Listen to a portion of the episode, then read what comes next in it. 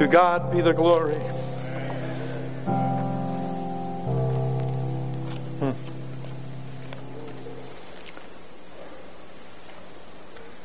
Well, good morning. It's good to be with you this morning. It's a privilege, a blessing, and you might even say a miracle. Um, many of you know I was pretty ill, so there's no other way for me to begin this service but to say, Thank you for praying for me.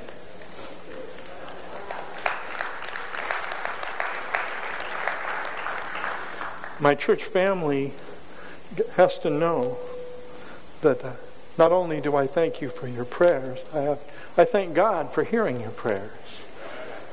He's the star of this show. Because I really believe the only reason I'm here standing here able to do this today is because He acted in response to your earnest prayers. He's promised to do that, and He is a faithful God. Well, clearly God wasn't done with me yet, and so you have to put up with me again.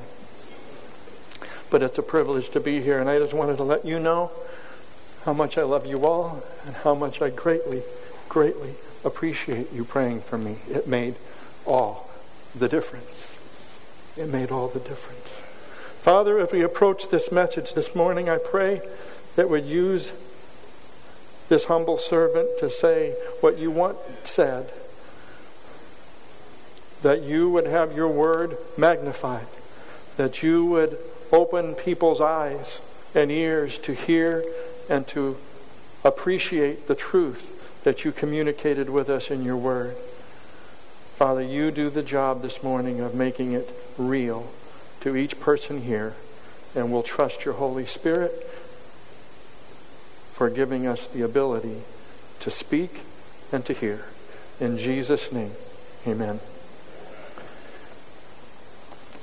Well, today is part four of our four part series on the Holy Spirit.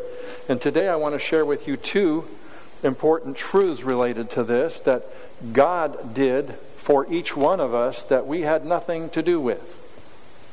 It's not about how you have to put in practice your gifts, fan your gifts into flame, um, how you have to be filled with the Spirit. All of those were gifts too.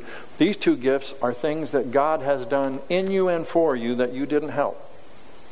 And so the two things we're going to be talking about this morning is regeneration and sealing. Um, we're going to just understand what God says. What was the basis that got you into God's family in the first place?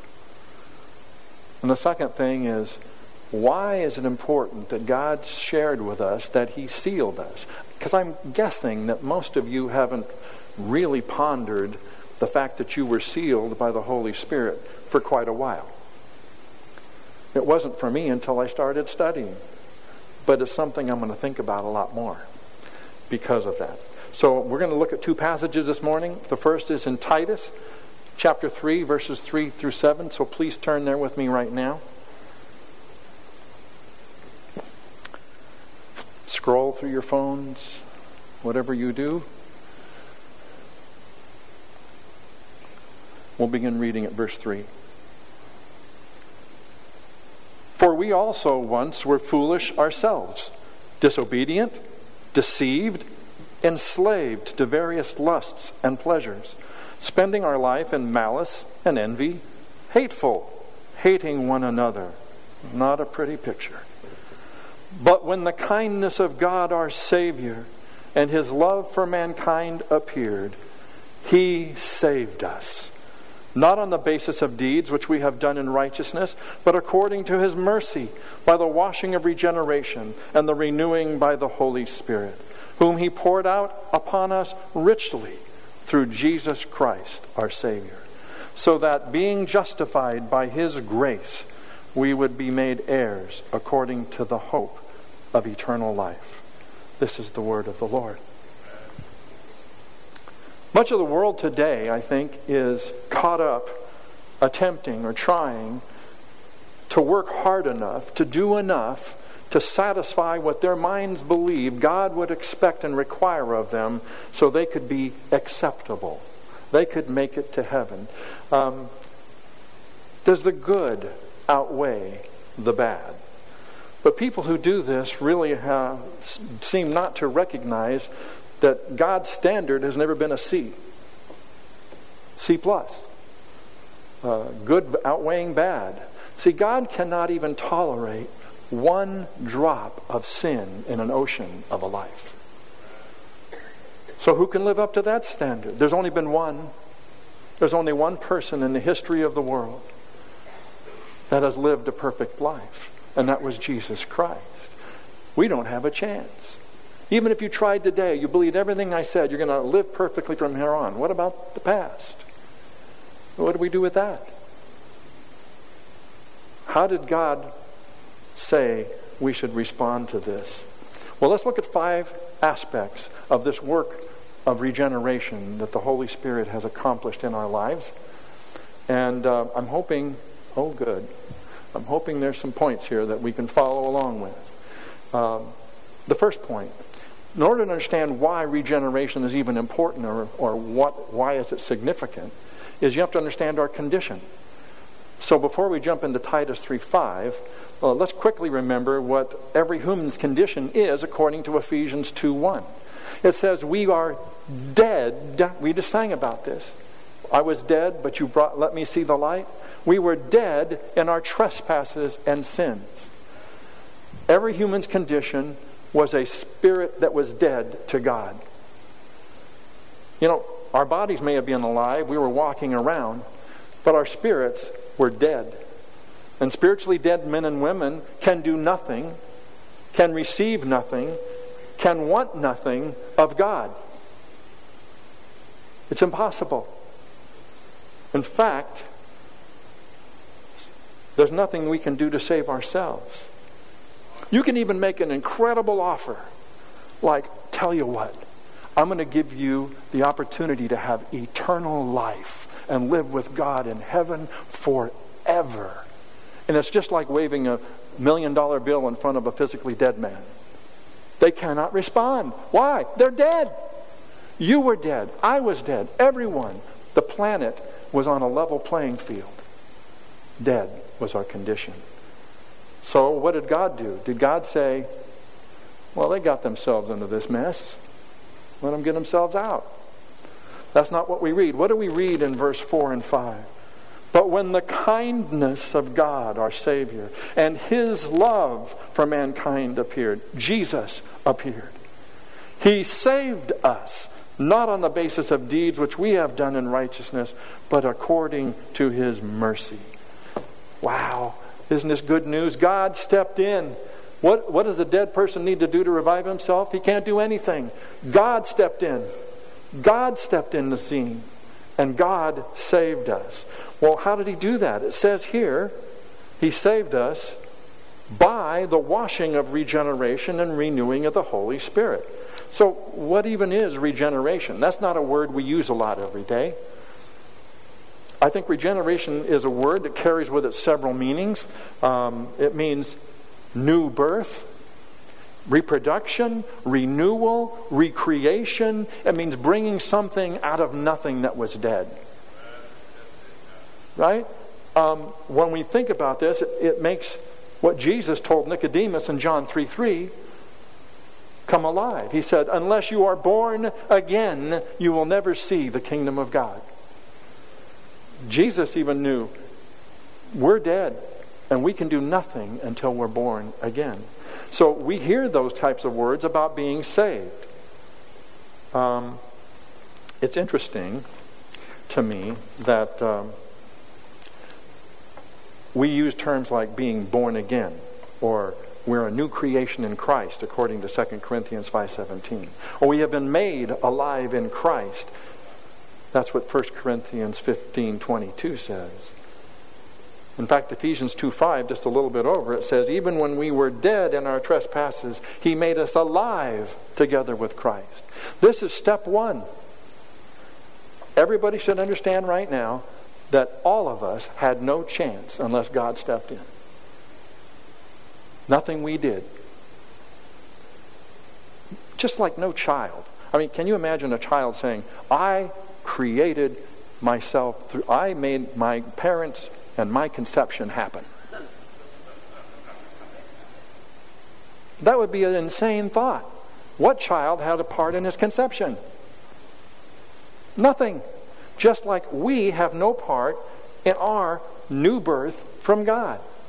It's all of God. So, this is my point. It's all of God. Not apart from you, not a little bit from you. He saw your effort. He gave you an A plus for effort and stepped in. No, all of God. You had no part in your new birth. In fact, Jesus said this in John chapter 1, verses 12 and 13. But as many as received him, to them gave he the right to become children of God, even to those who believe in his name, who were born not of blood, or of the will, or of the flesh, or of the will of man, but of God. You hear?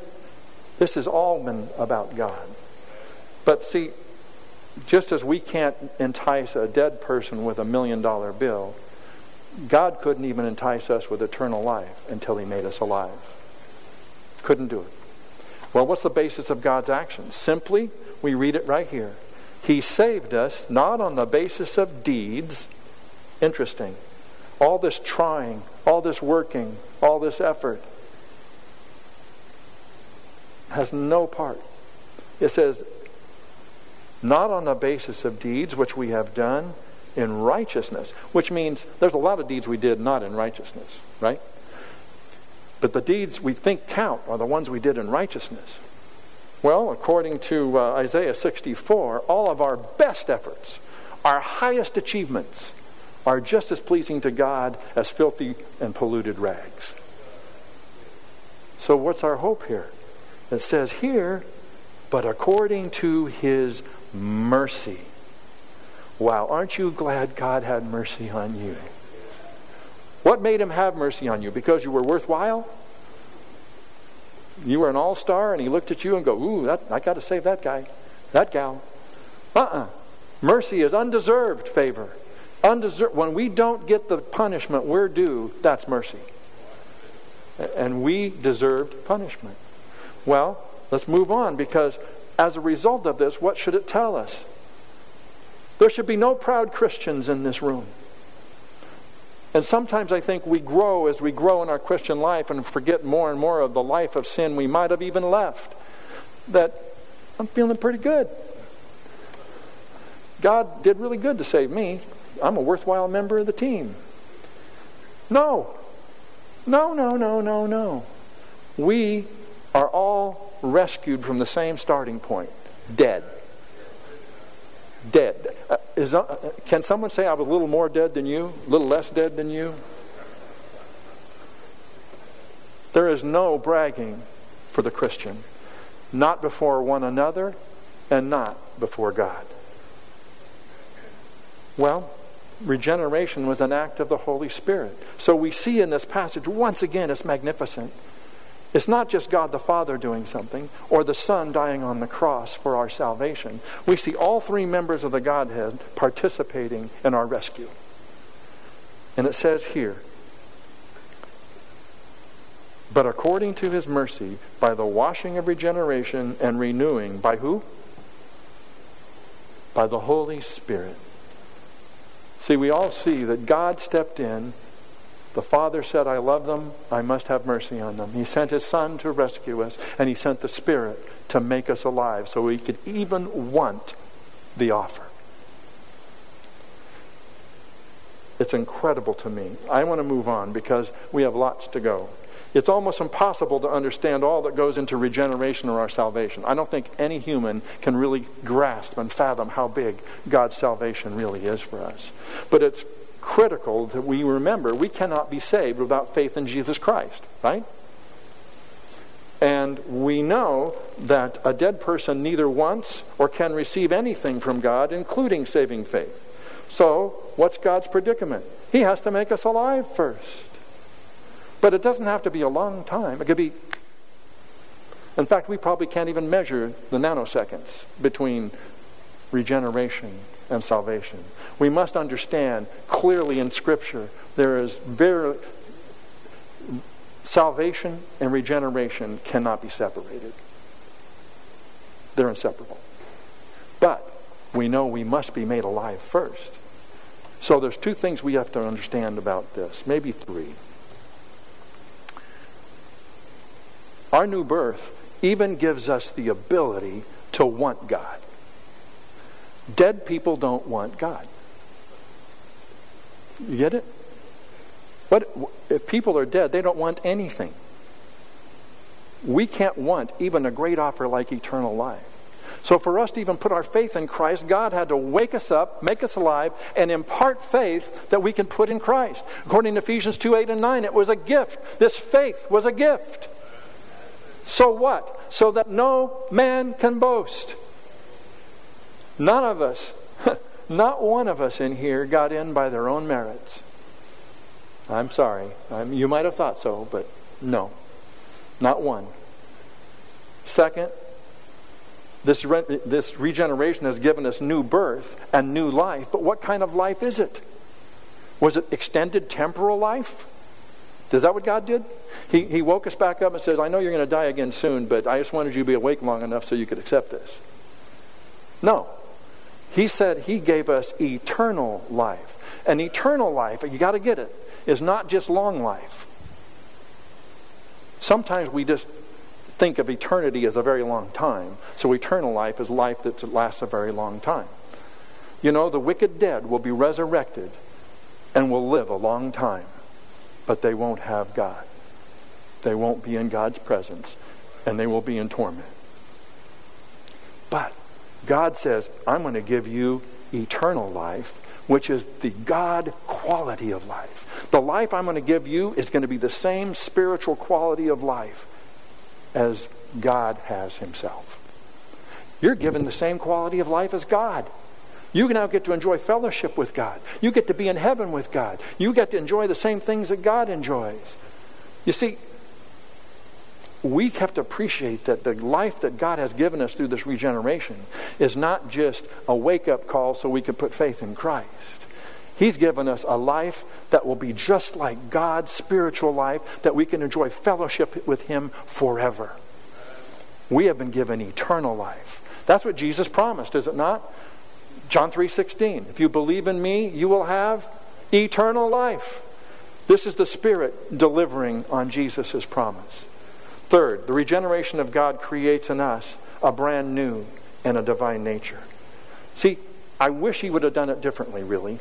God has created a new nature in us, but he didn't eliminate the old. Did you know your old sin nature still hangs around? I mean, it didn't go wait in the car when you became a Christian. When you became a Christian, God gave you a new nature that wants God, wants the things of God. Has anybody in here experienced the things that you used to love, you now hate?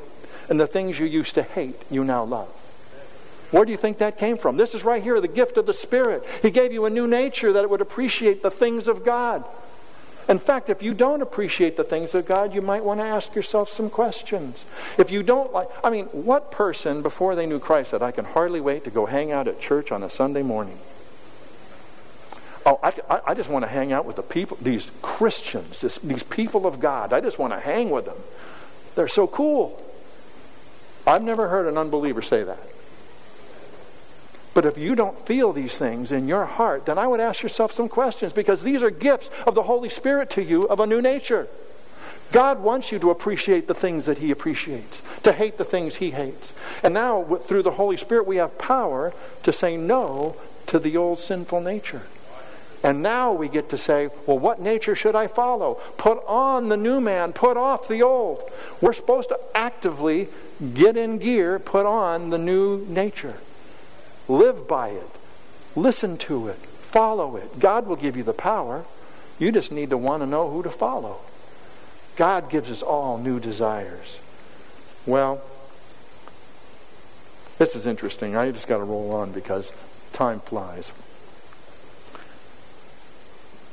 The couple conclusions we can draw here is that uh, working to please God will never work. If you're still doing it, even as a Christian, stop. Sometimes I, have met Christians that they, they, they, haven't been able to do enough for God to, to make, a, make them feel good. That's an affront to God. That's an affront to his salvation. For it's Christ alone that satisfies him, not our works. even after you're saved. It's not your works. Now, does he want us to work? Sure, because he's given us his appetite, his new nature that wants to do things for God, wants to serve God. Not out of obligation, not out of gaining points, but because we enjoy it. So stop. Second, none of us in this room would have had the faith to believe in Jesus if God hadn't given it to you and made you alive. We all started from the same place. Some of us, I've heard it, I've heard it. He didn't have to reach down quite as far for me as you.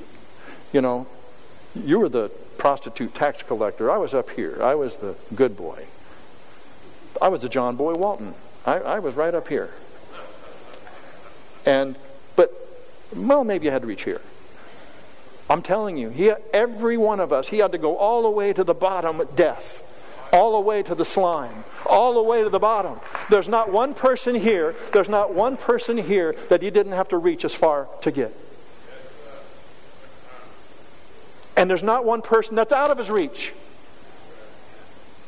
Can you sin too much for God? No. God can rescue anyone. In fact, I was just talking with somebody other. It's not in my sermon, and I'm I'm going to waste time.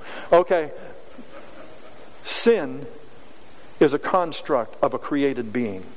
Satan started it, and we continue it. Can anyone, as a created being, outdo the grace and mercy of an infinite God? That should give everyone hope. There's not one sinner too dirty, too bad, too evil that God cannot rescue because His grace is infinite.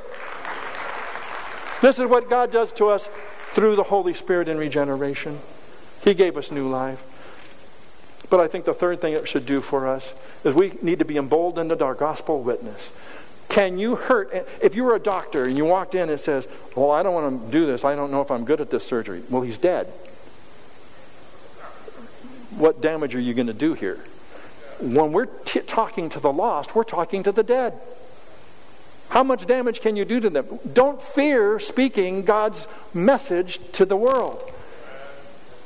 Only God will quicken it in their heart and make it real anyway. It won't be because of your eloquence.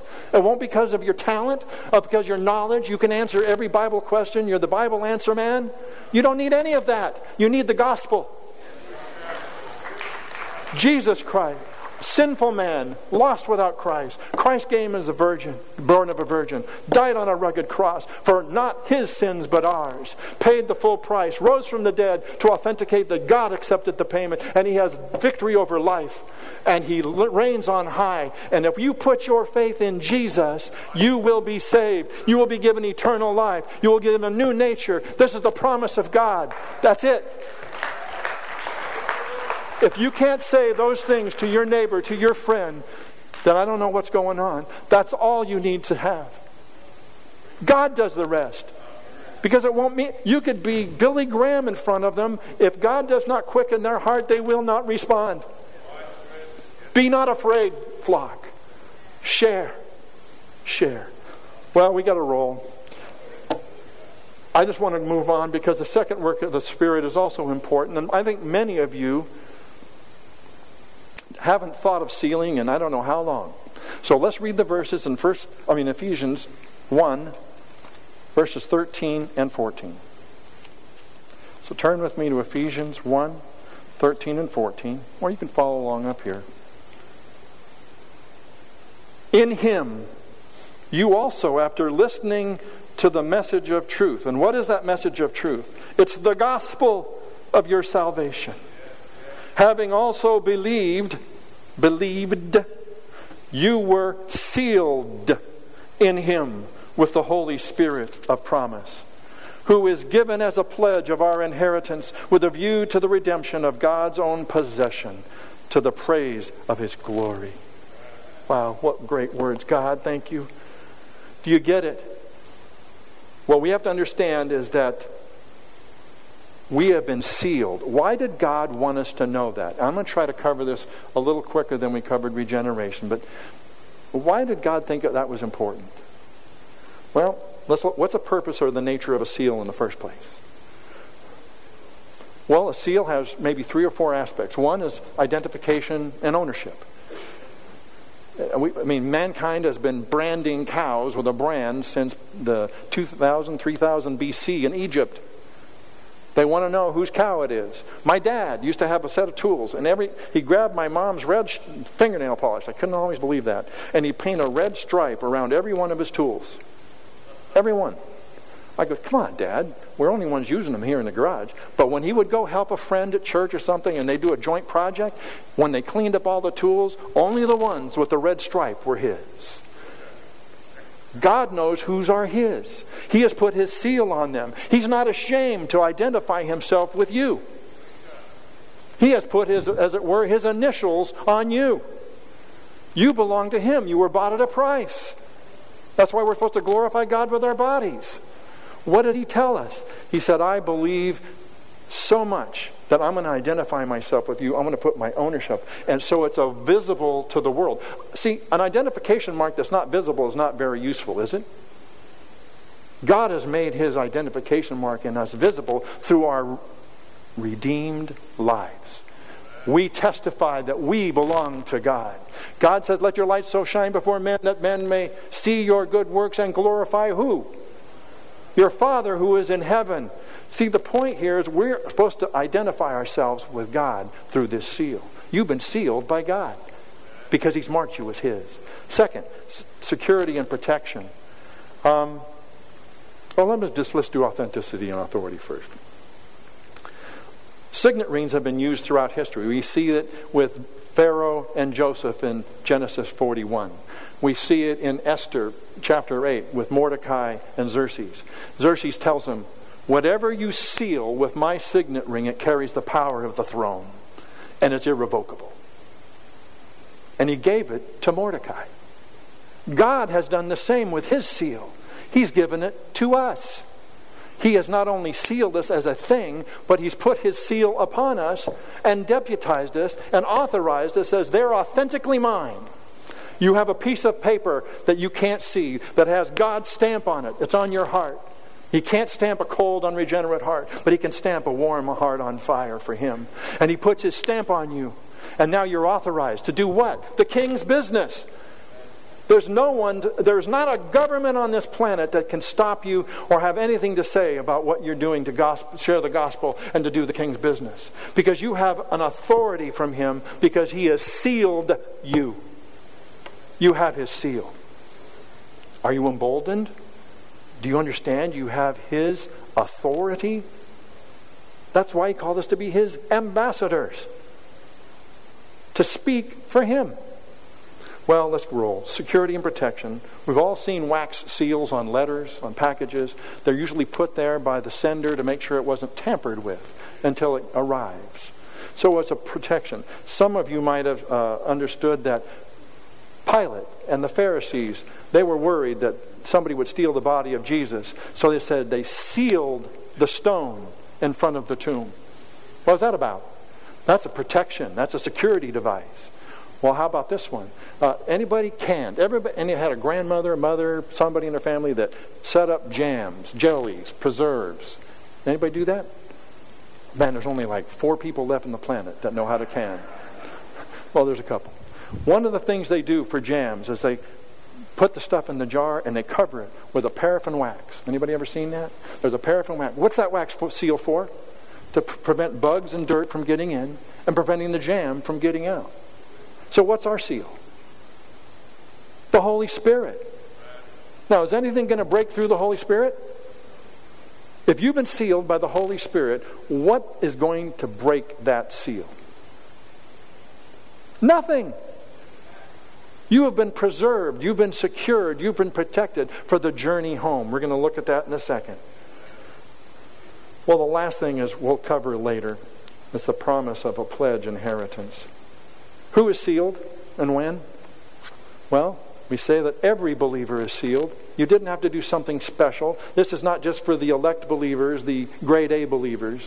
When you put your faith in Jesus Christ, you were sealed. You may not have known it, but you have God's seal on you.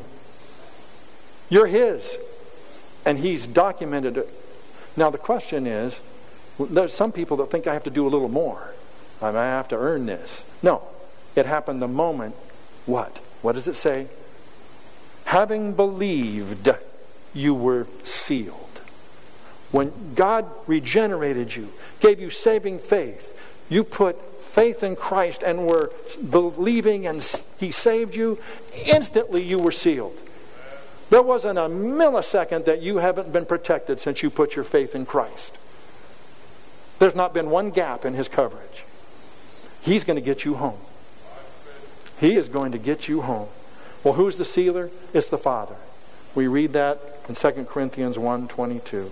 The person doing the sealing is God. And what did he give as the seal? Well, the person into whom we are sealed is Jesus Christ, because it says that. Right here. Having sealed in him, you were sealed in him. Who's in him? It's in Jesus. So God has put us into Jesus and sealed us with the Holy Spirit. Now, did the Holy Spirit, when He sealed us, put like a band aid over the top of us, pour some paraffin wax on, put a rope over it, click a lock, put a paper seal, a stamp? No. It says here the seal Himself is God Himself in the Holy Spirit. Your seal is God, the Holy Spirit. That's why we have confidence. What can break God? Can you? Can you get out? Can anything get in that he doesn't want in? No. So you should what? Relax and enjoy the journey because you will make it. It's his promise, his word, his seal. That's why he sealed you for the journey. That's what he says. You were sealed, according to Ephesians 4.30, unto the day of redemption. He's got a due date on that seal, and that seal is, I'm going to see you safely home and until you get the rest of the inheritance I promised you. You getting it? You're supposed to enjoy the journey now because you don't have to worry about it. what kind of a testimony would a Christian give. I, I hope you accept my Jesus. I don't know if we're going to land or not. Um, I, I, don't know if we're going to get there, but uh, uh, he's really good. Jesus wants no nervous children. If you're nervous, you need to get in the Word and see what God has done for you and what He's protected you with and how He's protected you. You can't be nervous. You're, what you're doubting is God Himself, not just something He's done. He's the seal. He is the seal. That's why I think Jesus said, And I give them eternal life, and they will never perish, and no one will snatch them out of my hand. And my Father, who has given them to me, is greater than all, and no one is able to snatch them out of his hand. So now we've got Jesus' hand, the Father's hands on that, and the seal of the Holy Spirit wrapped around the whole thing. Can you get out? No. Relax and trust in Him. He will see you through the journey. Now, this world is pretty nerve, nerve-wracking at times, isn't it? I mean, we've got wars, might be nuclear war. Should we worry? We will land safely because we're sealed and protected by. Do you think a nuclear bomb would hurt God? He could snuff that out with a. No, we should not be afraid of anything this world can throw at us or Satan can throw at us. We need to know we're going to be home safe. And it's not because of our effort. It's not because we did enough. It's because he's promised and sealed us. Well, let's just conclude. I think we have to understand a couple things. Our loving God doesn't want his children nervous. He doesn't want them unassured. Now, can we do things that will make us unassured? You bet. You grieve the Holy Spirit. You do what he says not to do. In fact, it says if we evangelize, when we share the gospel, we get greater assurance. The scripture says that. So when we do what God tells us to do, we have greater assurance. The Spirit reinforces within us. When we cry out to God and seek Him first, and Abba Father, like Matthew said in the first sermon, it says His Spirit testifies to our spirit that we are a child of God. When we seek Him first, He gives us assurance. But He's also promised that He sealed us for the journey. See, I think sometimes we think that some things can separate us from the love of God that's in Christ Jesus. We take exception to Romans chapter 8, verses 35 to 39. What did he say?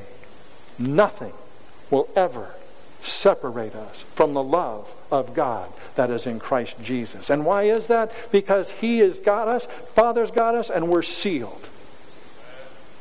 I just think we, we think too hard about what I'm doing for God. God has done all the things that need to be done. God's done them all. Second, there's a coming day when the rest of God's promises will be delivered. And this is why you were sealed for the day of redemption. The day of redemption is what? That's the day that He redeems our bodies. He redeems us. We have a redeemed and resurrected body.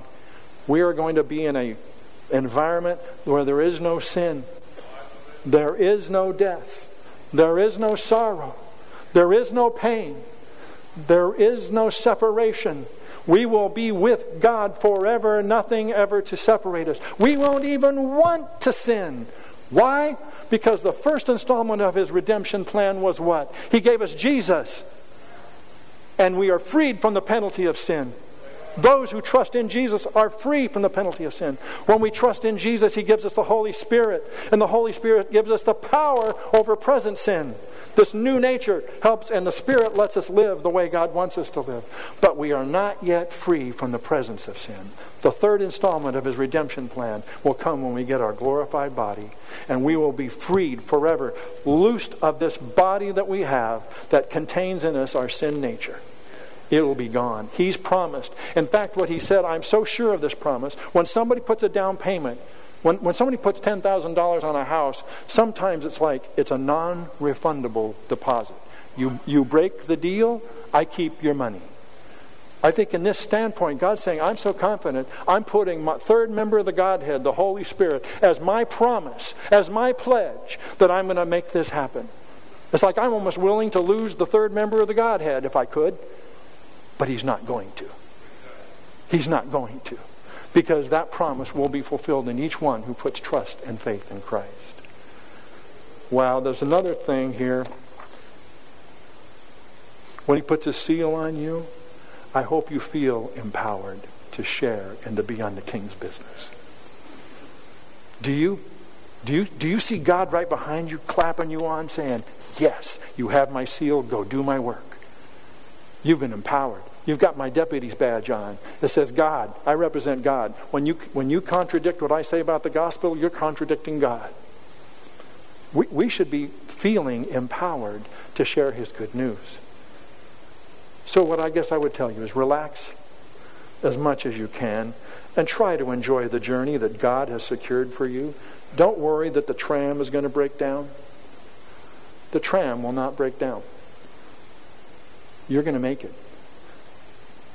Be bold to share the good news and know that your inheritance has been guaranteed by the third member of the Godhead. And he will deliver. God cannot lie. Well, as the passage tells us, you and I will never have confidence that our eternity will be in heaven with God without first believing the gospel about our Lord Jesus Christ. The seal of God's ownership and the protection and the security we've talked about will never be yours without step one. Put your faith in the Lord Jesus Christ. Trust God that He'll quicken you and say, if I want it, if you want it, that means He's already made you want it. You don't have to question God. Well, I may not be the one He's picked. No. If you want it, He is. He's already confirmed it. Act on it. Don't resist. Don't wait another minute. You don't have another minute, maybe. You may not, we not make, make it out of this service. God may either return or we'll all die. Who knows? We're not guaranteed another minute. Please, please, please put your trust in Jesus today.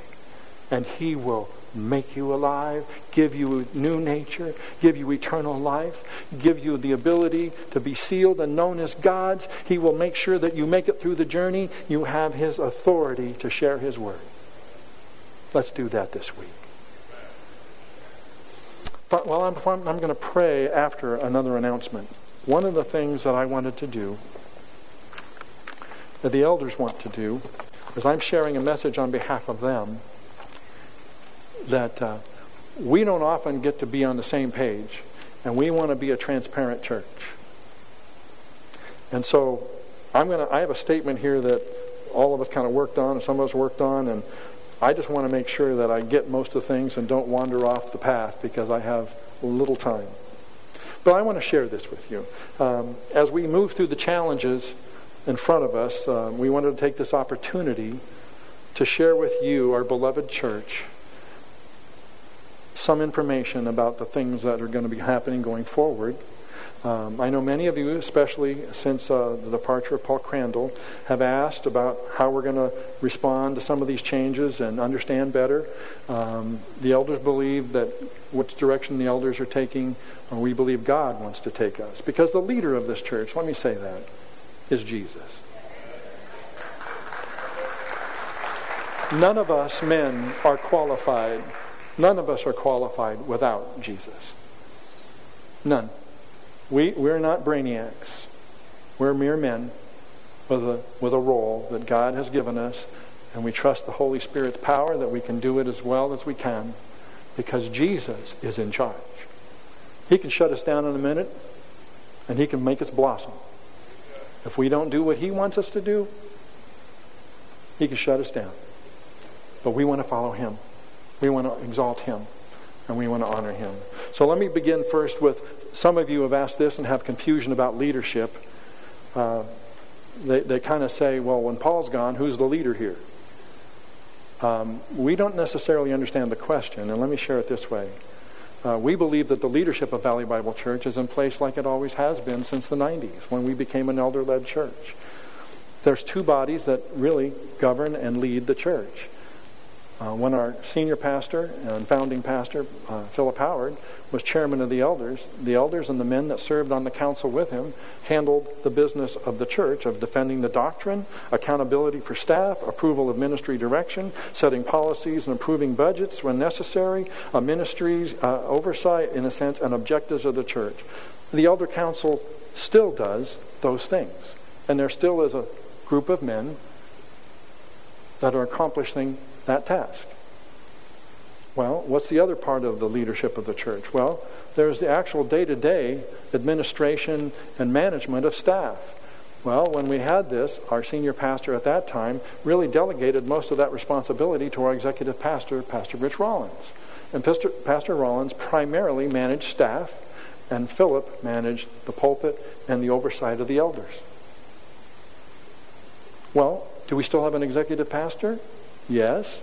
Are we still managing the day to day affairs of the staff? Yes. Now, are we doing it as effectively as Rich Rollins or even me in the middle? Because I was in the middle. I was the sandwich. I was the cream and the Oreo cookie. Um, the best part, right? The six year part, right in the middle. Um, but I have to say, under God, we all do our best. But the same structure that has always been in place since the 90s is still in place.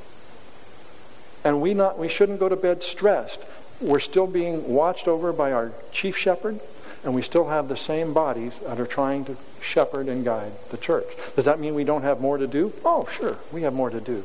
But let's just cover that. The second piece comes, I think, in um, our pastoring after much prayer and multiple meetings and sought counsel and thoughtful consideration, the elders really believe that God would have Valley continue in our use of a preaching team uh, with some enhancements, and enhancements that would include the addition of one or more associate pastors to the team. We need pastoral help. I don't know if anybody would deny that, but I believe we need pastoral help.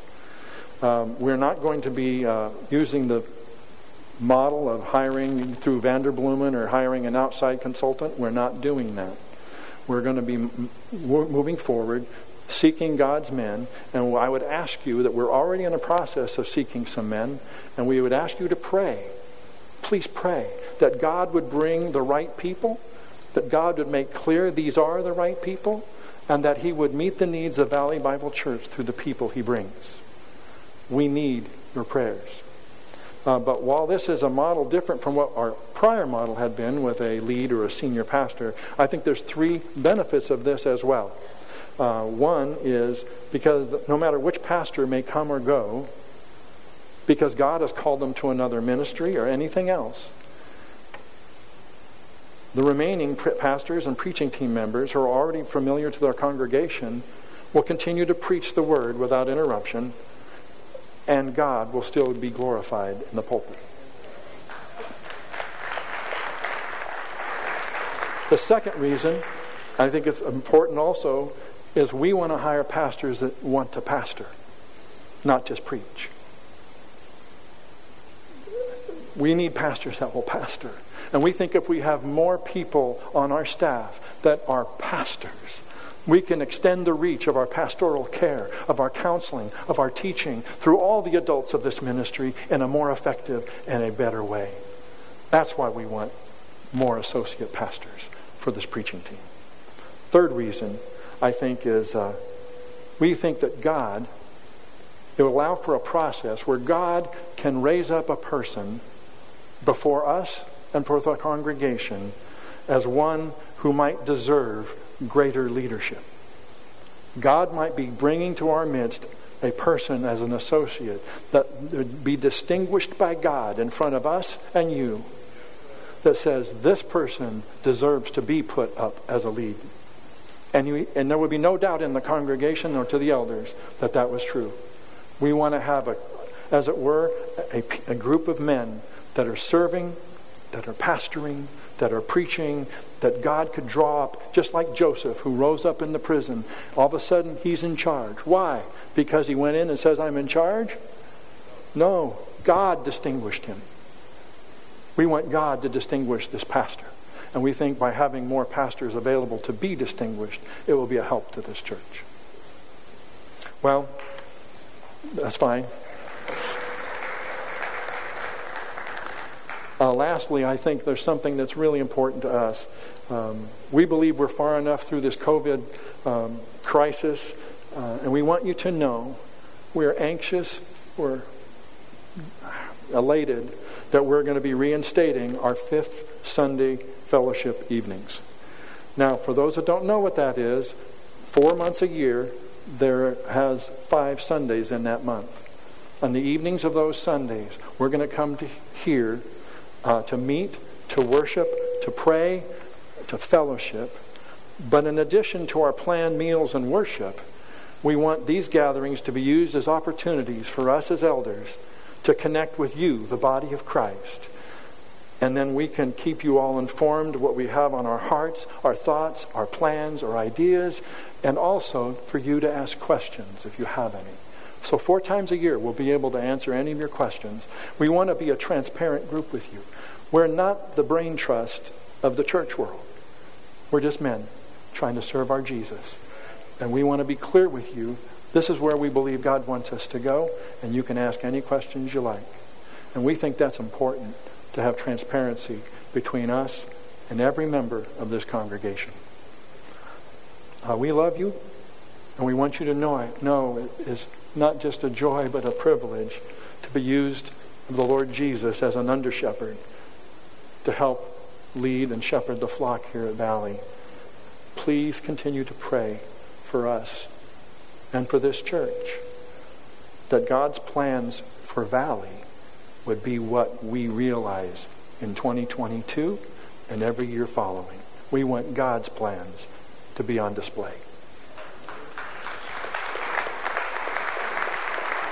So I'm going to pray and release us. Father, I thank you for this message. I thank you for the joy that you give us, for the assurance that you give us, for the clarity that you give us, that we didn't birth ourselves. You acted out of your sovereign grace, kindness, and love, and had mercy on us.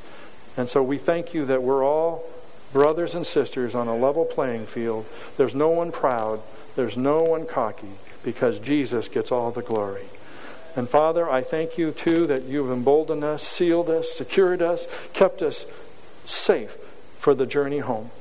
Would you use this church, use these meetings, use these upcoming sessions to let us unify this church, that we might be unified by the Word of God and by the Spirit of God, not by the constructs of men. We love you. We want to serve you. Would you send us forth with your grace and with your joy to the week ahead? In Jesus' name, amen.